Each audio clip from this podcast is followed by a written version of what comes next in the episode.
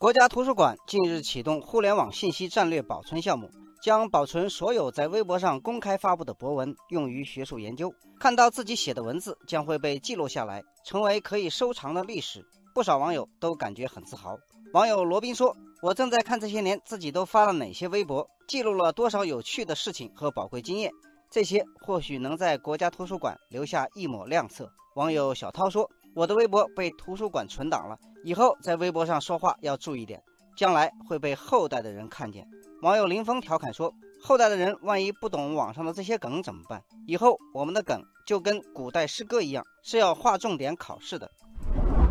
不过也有一些争议，比如是否涉嫌侵犯版权。网友普山认为，只要不涉及商业利益，就不存在侵权。二零一零年，Twitter 就把所有公开的推文都捐赠给美国国会图书馆的研究人员，但研究人员必须签署禁止商业用途的协议。图书馆也不能以容易下载的形式在自己的网站上提供这些内容。网友千秋雪说：“互联网信息的采集与保存会与著作权法产生诸多冲突，许多国家为此以立法形式将互联网信息纳入文件缴送范围。”例如，法国、丹麦、日本等国允许国家图书馆对本国互联网信息进行主动采集存档，我国也应该制定或修订法律，把互联网信息纳入缴送范围。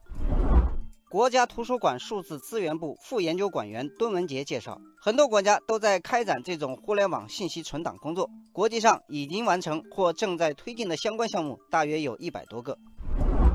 网友云生说：“国家图书馆的这个项目旨在联合国内各信息保存机构，在全国范围内构建分级分布的中文网络信息资源采集与保存体系，保存互联网时代的国家记忆和数字遗产。”网友美梦成真说。不同年龄、不同地域、不同教育背景的用户发布的内容，可以为政策决策、学术研究提供多元参考，也为从公众视角开展历史和社会研究提供了宝贵资料。网友石头沙说：“长久以来，人类的文明大多以书籍文献形式被记录、传之后世。现在，互联网成为人类文明和社会记忆的新载体。”网友向晚说：“网上信息海量又容易消逝。”国家图书馆互联网信息战略保存项目将及时有效地记录时代文明发展脉络，提炼、积累与传承中华文明最新成果及其生动展现形式。